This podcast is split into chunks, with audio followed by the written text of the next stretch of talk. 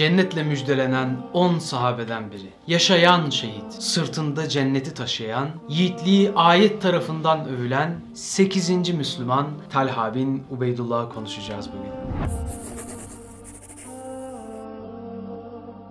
10 yaşında başlamıştı ticaret hayatı. Ticarette öylesine başarılıydı ki parmakla sayılı tüccarlardan birisi olmuştu. En büyük ticari başarısı ise tüm malını, servetini tükettiği hatırasında gizliydi. Hayır, iflas etmemişti. Tam aksine 3 sefer gelmiş geçmiş en karlı kazanç olan sonsuzu kazanma yolunda tüm servetini İslam'a harcamış, dünyayı verip karşılığında ahireti tüm güzelliğiyle satın almıştı hem de en iyi yerden almıştı cennet mülkünü. Zira Resulullah Aleyhisselatü Vesselam buyurmuştu. Talha ve Zübeyir benim cennet komşularımdandır. Hepimizin hayali olan güllerin efendisine cennette komşu olmak, Talha olmak.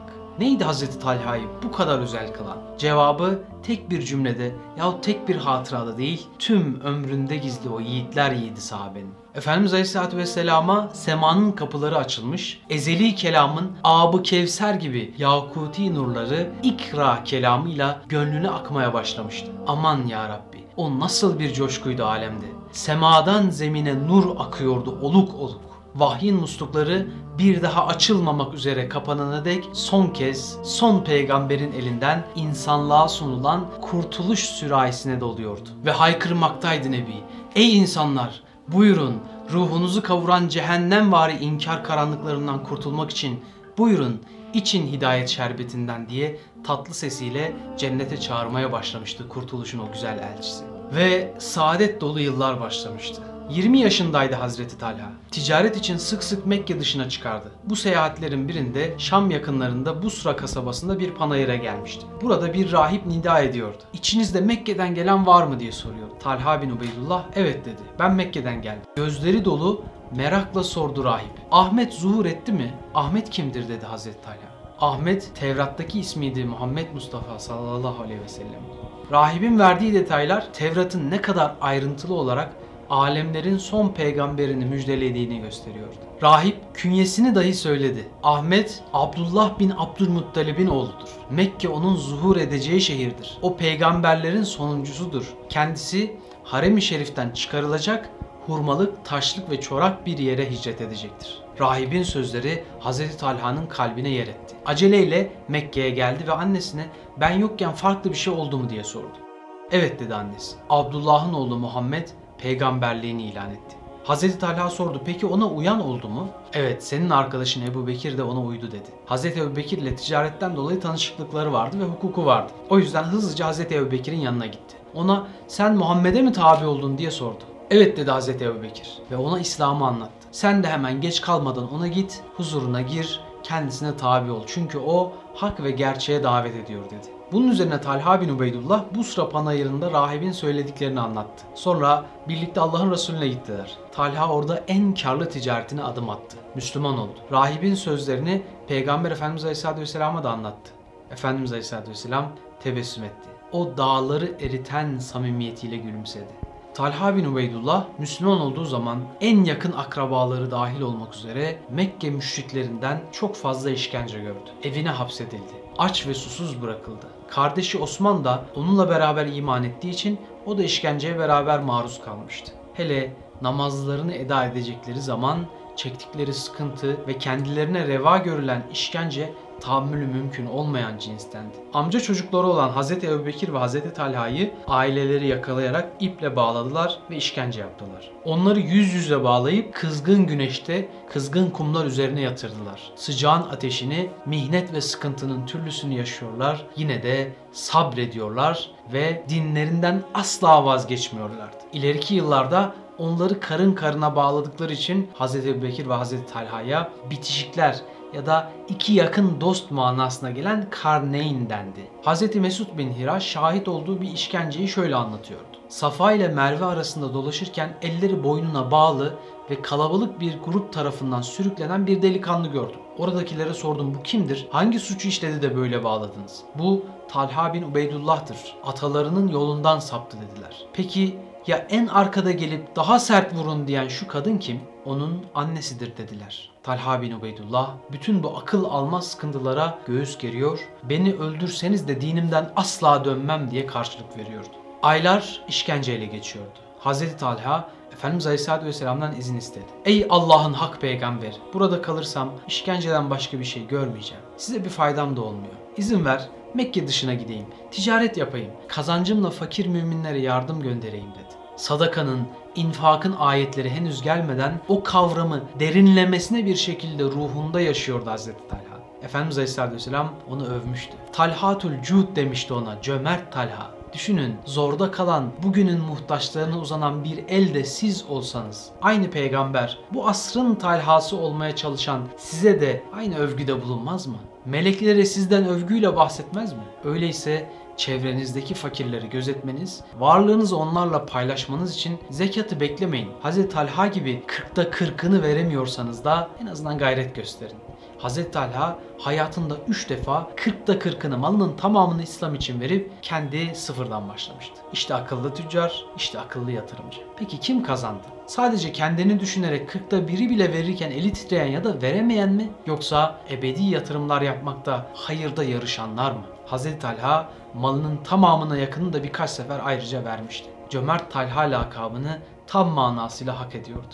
Beni en çok etkileyen ise hicret sahnesidir. Peygamber Efendimiz Aleyhisselatü Vesselam Medine'ye Hz. Ebu Bekir ile hicret ettiği zaman Hz. Talha ticaret için Mekke dışında bulunuyordu. Şam'a gitmiş ve dönerken bazı ticari işler için Medine'ye uğramıştı. Tevafuk bu ya bir anda karşısında Nebiler Nebisi'ni gördü. Peygamber Efendimizin orada olduğunu öğrenince Medine'de kaldı ailesini de beraberinde getirerek muhacirlerden oldu. İsteseydi Mekke'ye doğru hareket eden kervana yetişip malını kurtarabilirdi. Feda olsun ben esas serveti buldum dedi. Peygamber aşkı gözünü öyle bürümüştü ki tüm mal varlığı müşrikler tarafından gasp edilecekti ama umursamıyordu. Bir kere de Tebük seferine gidecek zorluk ordusu için malının büyük bir kısmını vermişti. Efendimiz Aleyhisselatü Vesselam ona cömert Talha, hayırlı Talha demişti. Ona tebessümle bakmıştı hep. Efendimizin bir tebessümü ona dünya ve içindekilerden daha sevimli geliyordu. O tebessüm ki karşısında dağlar erirdi. Her gazvede Efendimiz Aleyhisselatü Vesselam'ın yanından ayrılmıyordu Hazreti Ali. Efendimiz Aleyhisselatü Vesselam müthiş bir istihbarat ağı kurmuştu. Mekke'den çıkan, Mekkelilerin tüm kazançlarının olduğu bir kervanın önünü kesmek üzere Bedir'e gidilmişti. Hazreti Talha Efendimiz Aleyhisselatü Vesselam tarafından görevlendirildi. Kervanı gözleyecek ve bilgi getirecekti. O günlerde henüz Müslüman olmamış ve kurnaz bir müşrik olan Ebu Süfyan bir hareket olduğunu sezdi ve kervanın güzergahını hızlıca değiştirdi. Mekke'ye haber gönderildi. Mekke'den Bedir'e büyük bir ordu çıkarıldı. 313 Müslümana karşı 1000 kişilik ağır silahlı müşrik ordusu. Allah melekleriyle Bedir ashabına yardım göndermiş, onları desteklemişti.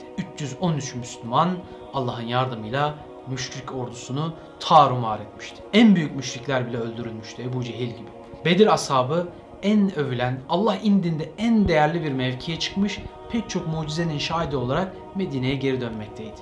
Tüm bunlar olurken Hz. Talha verilen görev üzere günlerce bekledi fakat bir türlü kervan gelmedi. Son derece morali bozuk olduğu halde Medine'ye geri dönerken Bedir galibi İslam ordusunu yolda gördü. Bedir Savaşı'na yetişemediğini fark eden, duyan o yiğit oldu yiğit şehadet aşkından dolayı dayanamadı ağladı. Efendimiz Aleyhisselatü Vesselam ona müjdeyi verdi. Talha da Bedir ashabından sayılmıştı. Aradan bir yıl geçti. İkinci bir harp kapıdaydı. Uhud kapıdaydı. Gün Uhud günüydü. Uhud aslında Talha'nın günüydü. Efendimiz Aleyhisselatü Vesselam ve pek çok sahabe bunu söylüyordu. Uhud'da ne destanlar yaşanmıştı. Şüphesiz en tesirlerinden biri Talha'nın cihadıydı. Uhud'da 3 safa vardır. Bedir gibi geçen birinci safa Okçular Tepesi'nin boşalmasının ardından saldırıya geçen müşrik süvarileri arasında İslam ordusunda ağır kayıplar verilen ikinci evre ve Uhud Dağı'na doğru müdafaa ederek geri çekilen üçüncü evre. En çetinlerinden biri de bu son evreydi.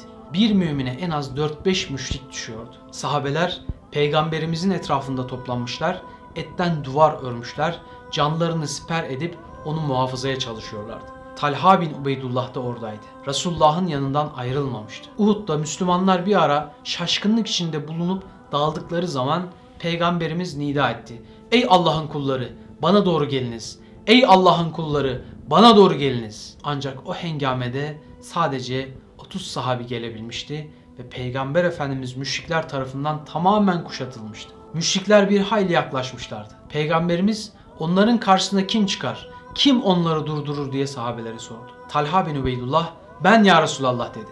Peygamber Efendimiz onu kendine saklamak istercesine tekrar sordu. Senin gibi başka kim var? Medineli sahabelerden biri ben varım ya Resulallah ben diyerek izin istedi. Sevgili peygamberimiz haydi sen karşıla buyurunca Medineli sahabe fırladı ve müşriklerin üzerine atıldı. Eşine rastlanmadık kahramanlıklar gösterdi. Birkaç müşrik öldürdükten sonra şehadet şerbetini içti. Resul-i Ekrem Efendimiz yine şunları kim karşılar, kim durdurur buyurdular. Herkesten önce yine Talha Hazretleri ben ya Resulallah diyerek ileri çıktı. Peygamber Efendimiz onu yanından ayırmak istemiyordu. Senin gibi başka kim var diye sordu. Ensardan bir yiğit el uzandı. Ben karşılarım ya Resulallah dedi. Haydi onları da sen karşıla dedi.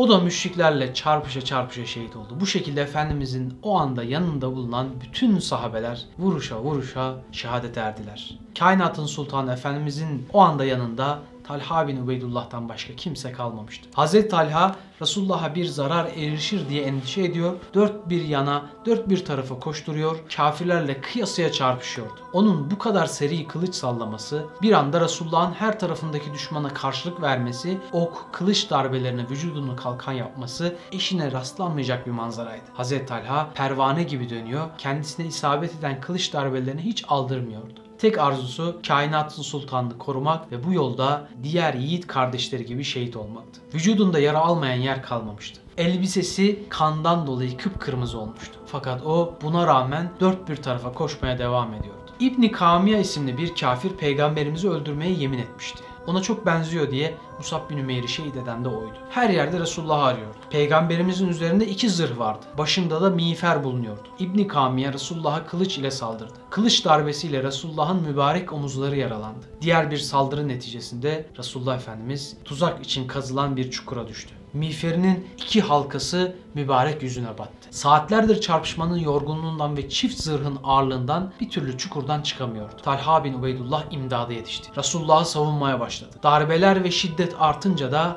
kendini battaniye gibi Resulullah'ın üstüne sardı. Canım sana feda olsun ya Resulallah dedi. Müşrikler bir süre kılıçlarını, mızraklarını onun sırtına vurduktan sonra ümidi kesip uzaklaşmaya başladılar. O da Efendimizin üstünden kalktı. Efendimizin çukurdan çıkmasına yardım etti. Tam o esnada keskin bir nişancı attığını vuran Malik bin Zübeyir isimli bir müşriğin okunu yayına sürüp Efendimizin başını nişan aldığını fark edince can havliyle elini oka uzattı. Ok Talha'nın dört parmağını koparmış, elini parçalamıştı. Elinden geri ise sadece şehadet parmağı kalmıştı. Bu ilahi bir mesajdı. Zira o şahitlik etti. O yaşayan şehitti. Hazreti Talha'nın Resulullah Aleyhisselatü Vesselam korumak için atılan oka elini uzatması, peygamber sevgisinin kendi nefsinden, canından çok ötelere ulaştığını, o kalbin kabının o aşk ile dolup taştığının bir yansıması değil de nedir? Ne canı umrundaydı ne acısı. Tek derdi Resulullah Aleyhisselatü Vesselam iyi olsun ya bu yeterdi. Uhud Savaşı'nda müşriklerin saldırdığı ve Resulullah Efendimizin ve Talha bin Ubeydullah'ın yanında kimse kalmadığı anda Hz. Ebubekir ve Sa'd bin Ebi Vakkas Hazretleri Resulü Ekrem Aleyhisselatü Vesselam'ın yanına yetiştiler. Yiğitlerin yiğidi Hz. Talha da bu arada kan kaybından sıcak toprağa düşüp bayıldı. Her yeri kılıç, mızrak ve ok darbeleriyle delik deşikti. 66 büyük yarası sayılamayacak da küçük yarası vardı. Sevgili peygamberimiz Hazreti Ebubekir'e hemen Hazreti Talha'ya yardıma koşmasını emrettiler. Ebubekir Sıddık Hazreti Talha'nın ayılması için mübarek yüzüne su serpti. Talha bin Ubeydullah Hazretleri ayılır ayılmaz ya Ebu Bekir Resulullah nasıldır diye sordu. Resulullah iyidir dedi. Beni o gönderdi dedi Hazreti Ebu Bekir. Allahu Teala'ya sonsuz şükürler olsun. O sağ olduktan sonra her musibet bana hiçtir. Öyle dedikten sonra o sırada birkaç sahabe daha yetişti. Alemlerin Efendisi Hazreti Talha'nın yanına teşrif ettiler. Yaralı mücahit sevincinden ağladı. Efendimiz Aleyhisselatü Vesselam onun vücudunu meshettikten sonra ellerini açıp Allah'ım ona şifa ver, kuvvet ihsan eyle diye dua buyurdular. Resul-i Ekrem Efendimizin bir mucizesi olarak Hazreti Talha sapasağlam ayağa kalktı ve tekrar düşmanla harp etmeye başladı. Efendimiz Aleyhisselatü Vesselam onun için buyurdu ki Uhud günü sağımda Cebrail'den solumda Talha bin Ubeydullah'tan başkasını görmedim. Yeryüzünde gezen bir cennetlik kimseye bakmak isteyen Talha bin Ubeydullah'a baksın. Peygamber Efendimiz bundan sonra Uhud dağındaki kayalığa çıkıp dinlenmek istediler. Fakat çok yorgundular. Hazreti Talha ya Resulallah buyurun sırtıma basın diyerek hemen yere çöktü. Peygamber Efendimiz'i sırtına alıp kayanın üstüne çıkardı. O sırada Efendimiz buyurdu ki cennet sana vacip oldu ey Talha. Yıllar sonraydı. Sahabelerden bir zat bir gün Resulullah'a müminler içerisinde öyle yiğitler vardır ki Allah'a vermiş oldukları ahde sadakat gösterirler. Onlardan kimi sözlerini tuttu, şehit oldular. Kimi de sözünü tutmayı beklemekteler. Onlar verdikleri sözü asla değiştirmediler. Ayet-i kerimesindeki sözünü tutanlar şehit olanlardır. Peki sözünü tutmaya bekleyenlerin kim olduğunu sordular. Fakat peygamberimiz cevap vermedi. Sahabi sualini üç defa tekrarladı. Fakat yine cevap vermedi. O sırada Hazreti Talha üzerinde yeşil bir elbiseyle mescide girdi. Resulullah onu görünce sual soran nerede diye buyurdu. Sahabe buradayım ya Resulallah deyince Hazreti Talha'yı göstererek işte bu şehit olmayı bekleyenlerdendir buyurdu. Yeryüzünde yaşayan bir şehit görmek isteyen Talha'ya baksın diyordu. O yaşayan şehitti. Bir şehit gibi ve bir şahit gibi yaşadı. Kelime-i şehadet getirip Müslüman olan mümin neye şahit olduğunu bilir de o iman doğrultusunda yaşarsa Talha yolundan gidip yaşayan bir şehit de o olmaz mı? Talha'nın yolu müjdeli cennet yoludur. Talha'nın yolu yiğitlerin yoludur. Talha'nın yolu peygamber komşuluğunun yoludur bir kere dahi olsun yürekten şehit olmayı istemeden ölmek cahiliye ölümüdür. Şehadet hasretiyle geçen yaşayan şehidin ömrü. Hayırlı Talha, cömert Talha öyle bir yaşantı ortaya koydu ki şimdilerde dünyanın hasret çektiği bir yaşantıydı o. Maalesef bizim pek benzeyemediğimiz hatta bizden tam tersi bazı ahlaki zenginliklerin yaşantısıydı. Bir gün evinde çok üzgün, çok mahzun bir halde duruyordu. Hanım onu bu halde görünce çok şaşırdı. Derler ya hani Karadeniz'de gemilerin mi bat, iflas mı ettin? Neyin üzüntüsüydü bu acaba? Tüm malını mı kaybetmişti? Ticareti mi hevva olmuştu? Sordu ona üzüntüsünün sebebini. Yeni bir ticaret yaptım ve çok fazla servet kazandım. Bu malın hesabını nasıl vereceğim dedi ve ağlamaya başladı hayırlı Talha. Hanımı da onun gibi hayırlıydı. Dedi ki senin derdinin dermanını biliyorum. Gel tüm malımızı Medine'nin fakirlerine dağıtalım var mısın dedi. Hazreti Talha o kadar sevinmişti ki ve tüm Medine'nin yüzü gülmüştü o gün. Fakat buradaki ahlak bizim ahlakımızın tam tersi değil mi? Biz iflas edince üzülür, mal kazanınca mutlu oluruz. İşte esas mesele de bu değil mi? Ahireti dünyaya tercih eden bir bakışın kazancı da ebedidir. Yıllar birbirini kovalamış, Nebiler serveri dünyadan ahirete göç etmiş, tüm sahabelerle birlikte Talha'nın da yüreğini yakmıştı. Kılına zarar gelmesin diye canını ortaya koyduğu Nebi'nin vefatına mani olmak ne mümkündü? Bir gün bu acı kalbine saplanacaktı elbet. Dayanmak ne mümkün? Hazreti Talha hiç ağlamadığı kadar yanarak ağlıyordu bu ayrılığa. Şehadet hasreti daha çok artmış, bir de buna Resulullah'a kavuşma arzusu eklenmiş. Her gazveye koşma çabasında olmuştu. Hazreti Talha tüm halifelerin yanında onlara ilk biat edenlerdendi. Hazreti Ali yanında da ilk biat edenlerden olmuştu. Fakat sonra imtihan onları ayırmış, büyük fitneler çıkmış ve Cemel vakası olmuştu. Kardeş kardeşi kılıç çekmişti. Tarihin en acılı, en mihnetli günleri çökmüştü ümmetin üstüne. Fitne üstüne fitne çıkıyordu. Şimdi de tansiyon hat safhaya çıkmış, İslam ordusu ikiye bölünmüş ve iki ordu karşı karşıya gelmişti. Hz. Ali öyle bir konuşma yapmıştı ki savaş çıkmadan kucaklaşma olmuş, barışılmış ve uzlaşılmıştı. Hazreti Zübeyir'e Efendimiz Aleyhisselatü Vesselam bir sözünü hatırlatmıştı. Ya Zübeyir, senle Ali arasında bir anlaşmazlık çıkacak. O gün sen haksızsın demişti Efendimiz Aleyhisselatü Vesselam. Hazreti Zübeyir bunu hatırlayınca kılıcını yere atmış, atına binerek gerisin geriye dönmüştü. Hazreti Talha'nın da hatayı fark ettiğini ve gitmeye hazırlandığını gören Mervan ismindeki birisi Hazreti Talha'nın ayağını gizlice zehirli bir mızrakla yaralamış ve Hazreti Talha zehirlenmişti. Eğer Hazreti Talha da giderse ordu çözülürdü. Bunu istemiyordu münafıklar. Memnun değillerdi uzlaşılmasından. Kardeş kanı dökülmeliydi onlara göre. Gece herkes çadırlarına çekildiklerinde münafıklar boş durmamış, iki tarafa da saldırmış, karşı taraf saldırıyor imajı vermişti. Savaş patlak vermiş ve Hz. Ali'nin hilafet ordusu galip gelmişti. Hz. Talha ise son nefesini vermeden önce yanından bir askerin geçtiğini gördü. Onu yanına çağırdı. Hz. Ali'nin askeri olduğunu öğrenince uzat elini, Ali namına sana beyat edeceğim. Beyatımı tazeleyeceğim dedi. Allah'ın huzuruna beyatımı bozmuş olarak çıkmak istemiyorum demişti. Asker onun Talha bin Ubeydullah olduğunu anlayınca koşup durumu Hazreti Ali'ye bildirdi. Her ne kadar kendisine itaatsizlik eden ordunun içinde de olsa Talha'yı canından çok seven Hazreti Ali yürekten sarsılmıştı. Hazreti Talha'nın şehit olduğunu duyunca Hazreti Hasan'ı yanına alarak atına atladığı gibi yanına koştu. Hazreti Talha'nın cansız bedenini görünce ağlamaya başladı koca halife başını dizine koydu. Gözyaşları Hazreti Talha'nın yüzüne akarken ''Ey kardeşim bu gök kubbe altında seni bu halde mi görecektim?'' dedi. Oğlu Hasan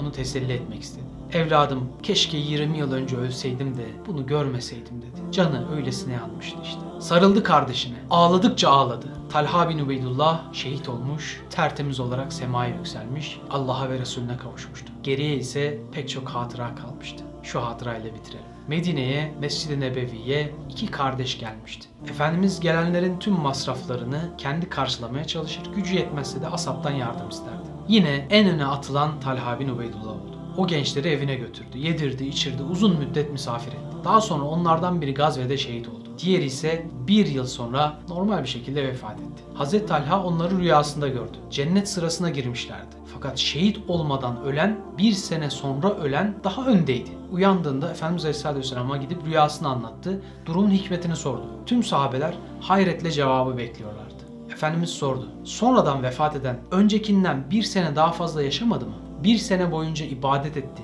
Ramazanı ve Kadir gecesini yaşadı. O halde ikisinin arasındaki fark yerle gök arasındaki mesafe gibidir buyurdu. Evet, ömür kısa. Ebedi ömrümüz bu dünyada yaptıklarımızla şekilleniyor. Şu kısacık hayatta yaptıklarımızla. Lemalar kitabındaki şu cümleyi sıkça hatırlamak gerekir. Ey insanlar, fani, kısa, faydasız ömrünüzü baki, uzun, faydalı ve meyvedar yapmak ister misiniz? Madem istemek insaniyetin iktizasıdır, baki hakikinin yoluna sarf ediniz. Çünkü bakiye müteveccih olan, ona dönük olan şey bekanın cilvesine mazhar olur. Öyleyse Allah için işleyin, Allah için görüşün, Allah için çalışın, Allah'a emanet Osman Sungur Yekin'in beklenen kitabı çıktı. Bir gün Anneler de Gider adlı kitabını kitapyurdu.com ve Nüve Design sayfalarından temin edebilirsiniz.